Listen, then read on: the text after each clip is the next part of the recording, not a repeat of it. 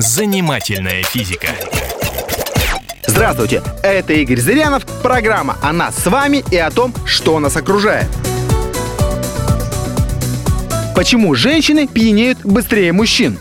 Алкоголь присутствует в нашем организме постоянно. С пищей к нам попадают углеводы, крахмал и сахар. Из них-то и вырабатывается зелье, один грамм которого постоянно циркулирует в нашем организме. Но что происходит, когда мы принимаем его дополнительную дозу?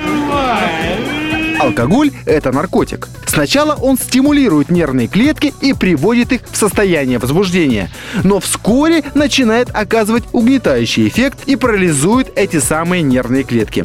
Снижается внимание, ослабляется контроль над собой. Но вот почему-то все эти замечательные эффекты у женщин наступают гораздо быстрее. Считается, что так как женщины меньше весят, то и захмелеть им легче. Это действительно так. Но главная причина все-таки в другом. В организме каждого человека вырабатывается специальный фермент – алкоголь-дегидрогеназа. Он-то и нейтрализует спиртное. Так вот, в желудке женщины этого фермента всего 60% по сравнению с мужским. Почти в половину меньше. Стоит ли после этого удивляться результатом воздействия алкоголя на женский организм?